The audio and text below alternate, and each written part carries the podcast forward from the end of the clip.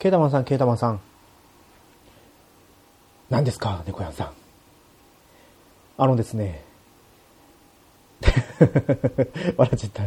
結局、あの、はい、猫やんです。ということですね。今回は、私猫やん一人になります。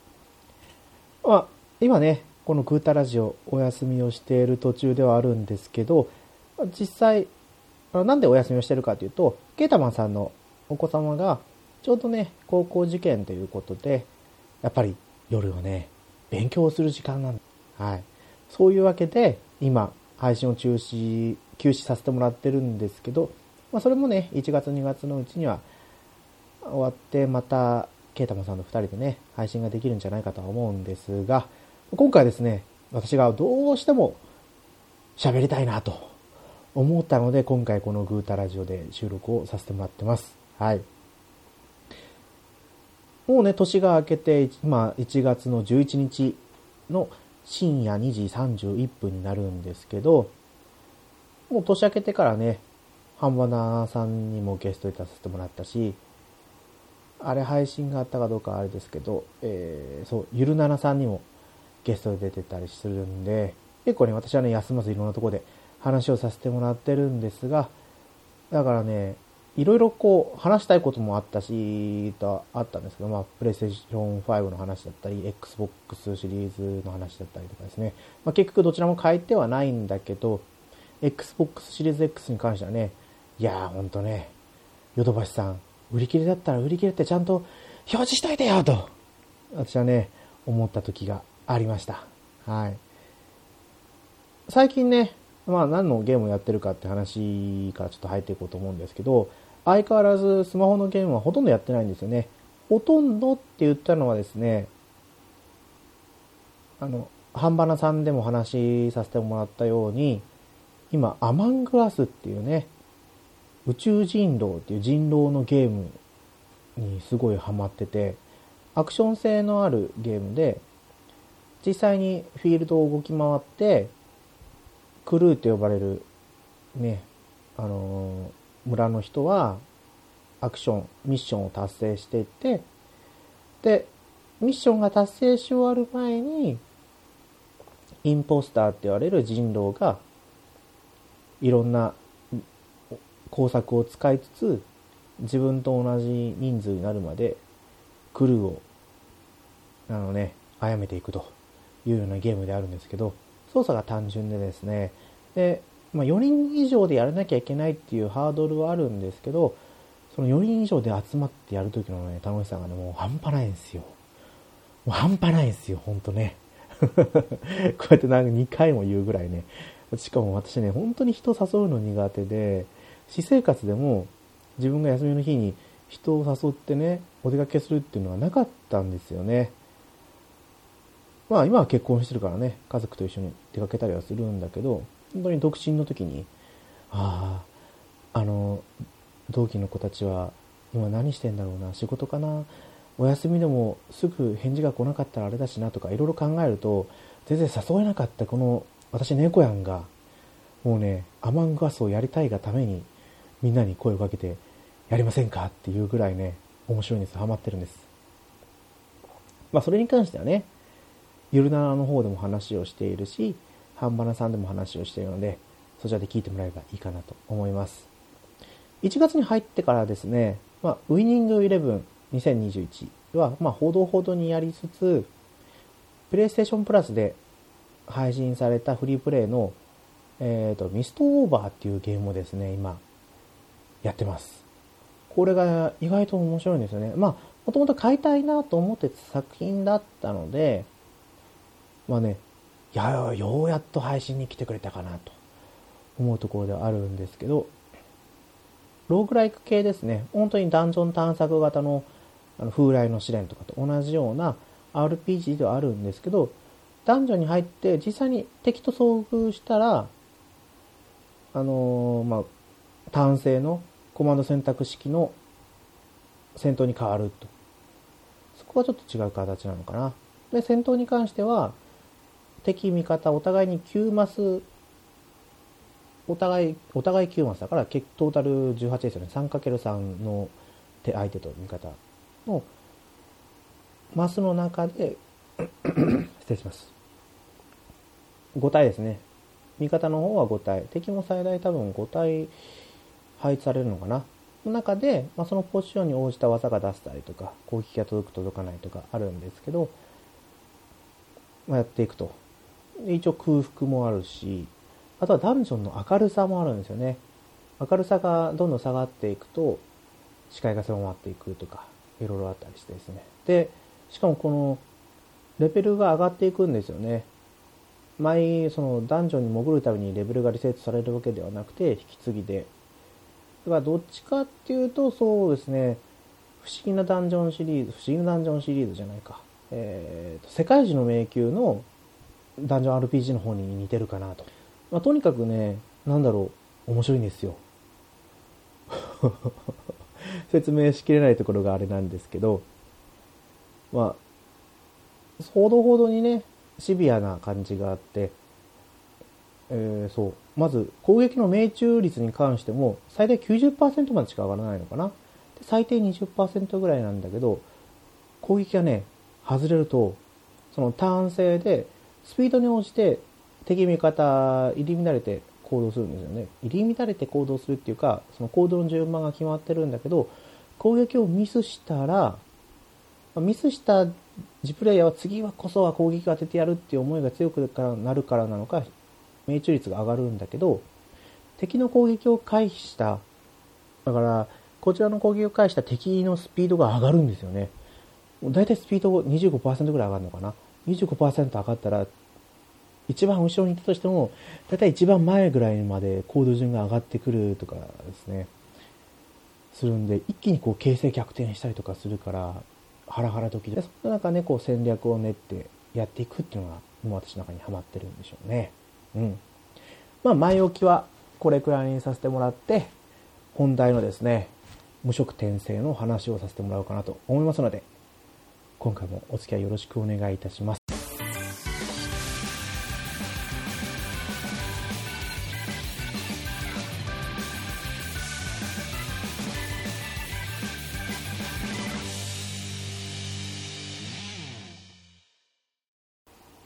改めまして、猫やんです。はい。今回ですね、無職転生1月10日、まさにね、つい先ほど放送が終わって、私はね、仕事だったんで、仕事から帰ってきて録画したやつを見たんですけど、この無職転生っていうのは、副題が異世界行ったら本気出すっていうことで、まあもうほんとね、転生ものの、RPG じゃないか。転生もののアニメなんですよね。もう最近ね、よく聞かれるナロー系のもう先駆者的な存在ではあるんですけどまあね俺強えまではいかないけどやっぱり主人公ねある程度強くはあるんですよもともとその成人して30代だったかな30代の男性が亡くなって転生してきた分でその時の知識があるっていうところがあるんですけどもともとこの30歳のね主人公なんですけど34歳無職童貞引きこもりのニートだったんですけど、これですね、本当にずっと引きこもりだったんですよ、主人公ね。ルーデルスって言うんですけど、引きこもりだったのが親の死を機に、兄弟からね、家を追い出されるんですよね。追い出されるっていう、ね、表現だけど、描写的には小説の中ではもう本当ね、ボッコボコにされて追い出されるわけですよ、家からね。で、その中絶望して歩いてるところで、交通事故に遭いそうだった高校生3人を助けようとしたの、最後に多分ね。そこで、交通事故に遭って病院に搬送されたところで、ああ、自分死ぬんだと思ったら、この剣と魔法の世界に転生してくるわけですよ。ちょうど出産後からね、意識が芽生えてくるんですけど、で、アニメの1話としては、結構ね、すぐ成長して、何歳まで ?3 歳、4歳5歳まで行ったのかな ?5 歳まで行ってないの？多分3歳、4歳ぐらいまでの成長結構駆け足で行って、で、お母さん、このルーデウスが外で父親が剣のね、稽古をしてる時のを見てて、で、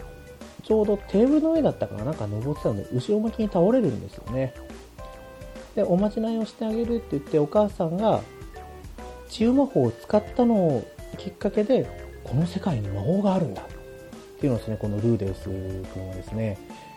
感じるわけですよ。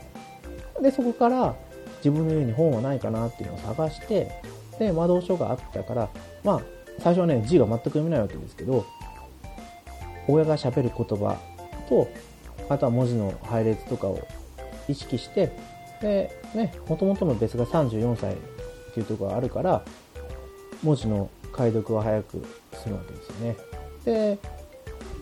その魔法書を読みつけていって、魔法を出すようになるわけですよ。魔法書には、栄唱が必要だとか、魔法陣が必要だとかあるんですけど、最初、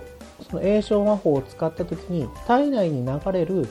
魔力の流れを自分で感じ取ったわけですよね。で、その流れに沿って魔法を出せばいいんじゃないかってのやってたら、ふとこう無栄唱で魔法を出したっていうところから、このルーデウスの魔法の人生が始まっていくんですけど、ひたすらね、家の中でやるわけですよ、魔法を。ウォーターボールっていう魔法を最初やってたんで、ただ水が出るだけなんですけど、で、これがですね、ずっとずっとやっていくと、どんどん自分の中の魔力総量ですかね、もう上がっていって、で、いざ中級魔法をやってみようかなと。普通に想像してね、初級から中級に上がったらものすごい威力になるんだっていうのはわかるんだろうけど、そこを失念してたルーですが、また家の中でね、やるわけなんですよ。そしたら壁も壊れ、で、村の中に雨が降るぐらい水がね、飛んでいくんですけど、そこで親がね、初めて魔法を使ってるんだって感じるわけですね。実際家の中には薄々感じた人もいるんですけど、そこはね、今回ちょっと触れないでおきますが、うん。で、いや、これはもう天才だ、うちの息子、みたいな。だから、家庭教師を雇われなきゃいけないと。いうことで雇われた家庭教師っていうのが、ロキシー、ロキシー・ミグルディアっていう、まあ、魔族の少女って言ったらね、ちょっとあれなんですけど、基本的にこの無職転生の中での魔族っていうのは長命なんですよね。長生きで。見た目はね、本当に幼女 10, 10代ぐらいの少女にしか見えないんですけど、中身はね、実際はもう30超えている成人の女性で、でその人が家庭教師に来るわけですよね。で、まあ、第1話に関してはそこまで触れてなかった。まあ、実際ね、外に出て、このロキシーが来てから外に出て魔法の訓練をするようになったんですけど、ルーデスはですね、その長年の引きこもり生活から家の外に出るっていうのがすごい苦手というかもうダメだったんですよね。それをこのロキシーが自分を外に連れ出してくれたっていうことで、もうね、これからね、もう神のように立てるようになっていくですよね。まあそれはね、実際に第1話の描写には書かれてないけど、まあここまでは喋っていいかな。で、実際にこの無色転生に関してはヒロインがね、まだまだいるんですよ。このロキシーも応用ヒロインになる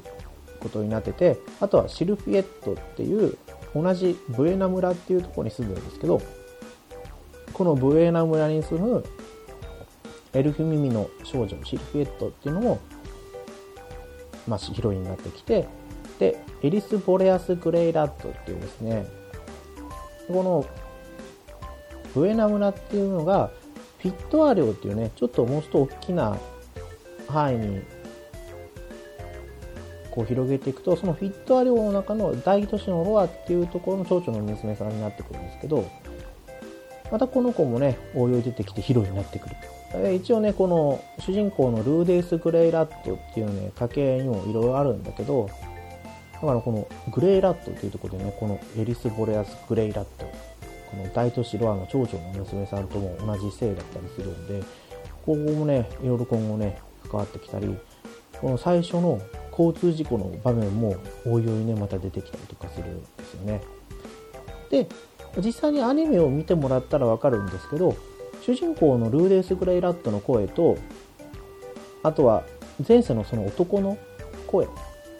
が分けられてるんですよね。で、前世の男の声は杉田智和さんがやっていて、第1話ではナレーションみたいに喋ってはいるんですけど、ものすごいね、この前世の男っていうのは重要なポジションになってくるわけですよ、この物語の中でね。うん。で、ここまで話してね、なんでこの無色転生が面白いかっていうと、一般的な転生ものって言ったらもう転生して俺強え前世の知識使って俺強えっていうのをすごくやっていくのが大体だとは思うんですけどこれに関しては、まあ、前世の知識もある程度使うけど俺強えをするっていうよりはこのルーデイス・グレイラットの人生をね描いたアニメなんですよね。この生まれから本当亡くなるまでの人生を描くヒューマンドラマなんですよ本当にねだからね、ああ、次どうなるんだろう、成長したらどうなるんだろうとかね、そういうところを見ていくとね、すごい面白いんですよね。だからぜひね、いうところが1個あって、で、えー、とこの説明の文章をね、ちょっと読ませてもらおうと思うんですけど、2012年からその小説家なろうで連載が開始されて、もうね、実際に連載を終わってて、いくつだったか276か286かなんかね、それくらいまで出てて、今、文庫本、漫画が14巻まで、じゃあ13巻までで、今年の1月21日には14巻発売になると。で、小説版に関しては、何巻だったっけな ?22 巻か24巻まで出てるんですよね。すごい曖昧で申し訳ない。で、ねえ、ほんとね、この無色転生より後になって連載されてきた内小説の方がね、アニメ化バンバンしてきたんですけど、もうね、満文字してテレビや作者さんは理不尽な孫の手さんっていうんですけど、あとは、えー、まあこれ34で、ケントも炎前世の記憶と後悔を糧に出会いや試練を直面しながら、今度こそ本気で生きていく、そこで壮大な冒険が書かれる大河ファンタジー。ほんとね、大河ドラマみたいな感じですよね。うん、で、アニメーション制作は、スタジオバインドっていうところがやってるんですけど、このスタジオバインドは、ホワイトフォックスですね。リゼロだったり、シュタインズゲートを制作してきた会社と、あと、エッグ、エッグファームって読むのかなちょっと定かじゃないけど、ソードアウトオンライン、アリスゼーションのプロデュースなど、この2社がタッグを組んで、この無色転生を制作のために、新しく設立したアニメ制作会社なんですよ。だからね、第1話、まあ、第1話じゃなくても、あのプロモーションビデオを見てもらうだけでも分かる通りね、ほんとね、凝ってるんですよ。最後まで綺麗に作ったってね。で、第1話見てても、綺麗なんですよね。うん。で、監督も、アイドルマスターシンデレラガールズやリゼロから始める異世界生活なので、演出を務めてきたキエノクリエイターだったり、作画監督は杉山和孝さん。ダーリン・イン・ザ・フランキスとか、空の青さを知る人よ。ですかね。で、音楽は藤沢義、義正だったかな。ちょっと名前定かじゃないんですけど、ラブライブや宝石の国など数々のアニメ作品の劇中曲を手がけてきたと説明文に書いてある通りですね。ほんとね、この無職転生にかけるこのエネルギー、パワーとは何たるやっていう感じぐらいですね。もう私の中でこのね、グータラジオ、お休みしてるグータラジオをね、復活させて喋るくらい面白いと。猫目のあいつ、猫関連版。いや、グータラジオだったかな違う違うだよね。それこそこの、ね、小説家になろうで読み始めた当初にもう勢い余ってね、一回収録して配信した記憶がありますね。あの時、あの時なんで喋ってたかなもう全く思い出せないですけど、とりあえずね、全然喋れてなかったし、ま、本当はね、2話までは年末特番で配信されてるんですよ。配信というか、有料配信ですけど、一番には、だからね、もう見てる方がいるとは思うんですけど、私はね、基本的に本当はこう PV とかも見ないんですよね、アニメとかね。だから今回無色転生に関しては、まあ、特番はどうしても仕事の関係上見れなかったんですけど、PV に関してはね、つい2日前くらい見たんですよ。見る前と思ったけど、どうしてもなんか見たい気持ちにな、いやー、本作見なきゃいけないなと思わせてくれるね、クオリティだったんでね、ぜひ PV を見てググッと来た人は、こちら見てほしいなと思いますね。なんだろう、うん。全然ね、作ってる会社とかも違いますけど、それこそね、テイルズ・オブシリーズのオープニングアニメ並みの感じでしたね。うん。ベスペリアとか、ベルセリアとか、ね、あれか、あと声優陣もね、すごい豪華な、豪華な人、私そこまでね、声優のこと知らないんで、あまり大きなことは言えないですけど、そうそう。それと、まあ、小説に関してはね、文庫本で一冊一冊がなかなかね、高いんですよね。だから私もちょっと手出してはないんですけど、コミックに関してはね、一冊いくらだったかな。まあ、そこそこ手は出しやすい値段だとは思うんですけど、やっぱり小説版は24巻も入れるな。一冊ね、1300円するんですよね。この、ナロー系から、まあ、MF ブックスで、えー、コミックの方は Amazon とか仕事終わったんですけど、あ、いや、いやいや、なかなか高いな。コミックスも704円ですね。普通のジャンプ紙とかとは全然やっぱ比べにならないけど、うん。あの、このような必見の価値ありだと思いますね。うん。まあ、基本的にはあの、ニコニコ星画。ニコニコ星画だったっけってニコニコ漫画。ニコニコ漫画の方で、この無色転生と、あとはですね、先ほど出てきたロキシーが主人公になっているスピンオフ作品も無料で配信してるので、そちらからね、見てもらうのも一つかなと思います。実際に無色転生だと、どうなんだろう。えーと、そうですね。2話までは無料で読めて、あ、いやいや、結構、第5話の後編までは無料で読めるみたいですね。で、最新話のところまでは読めると。お金が発生はするんですけど、これでね、ちょっと無料分だけでもいいから読んでもらって面白かったら読んでもらうっていうのも一つの手かなと思います。まあ、そんなわけでですね、ちょっと勢いに任せて喋った今回の無職転生話だったんですけど、いかがだったでしょう？ちょっと言葉たらたらしい感じではあるんですけど、今回はこれで終わりにさせてもらおうと思います。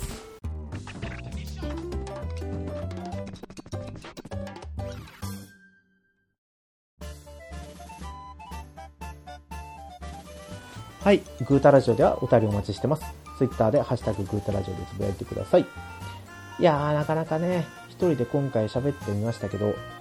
うまくいかないもんですね。やっぱり二人以上で喋るっていうのはね、話題が広がるし、テンポもいいし、うん、やっぱりいいですね。ケイタマさん、早く帰ってきてください。多分この配信を聞いてくれてるだろうと思ってね、ここで 叫ばせてもらいましたけど、まあまあ仕方ない仕方ない。私も、ね、やっぱり家庭第一でこうやってね、ポッドキャスト続けてますので、ケイタマンさんもね、家庭第一でやってもらえればなと思います。そういうわけでですね、あの、うちのグータラジオ、ゲストさんもどしどし募集しておりますので、ぜひぜひ、あ、お便りも募集してます。あの、出たいなと、喋りたいなと、何でもいいから喋らせろっていう人は、私の側まで行ってくださいと。つぶやいてもらってもいいです。ハッシュタグ、グータラジオでつぶやいてもらえれば、私がね、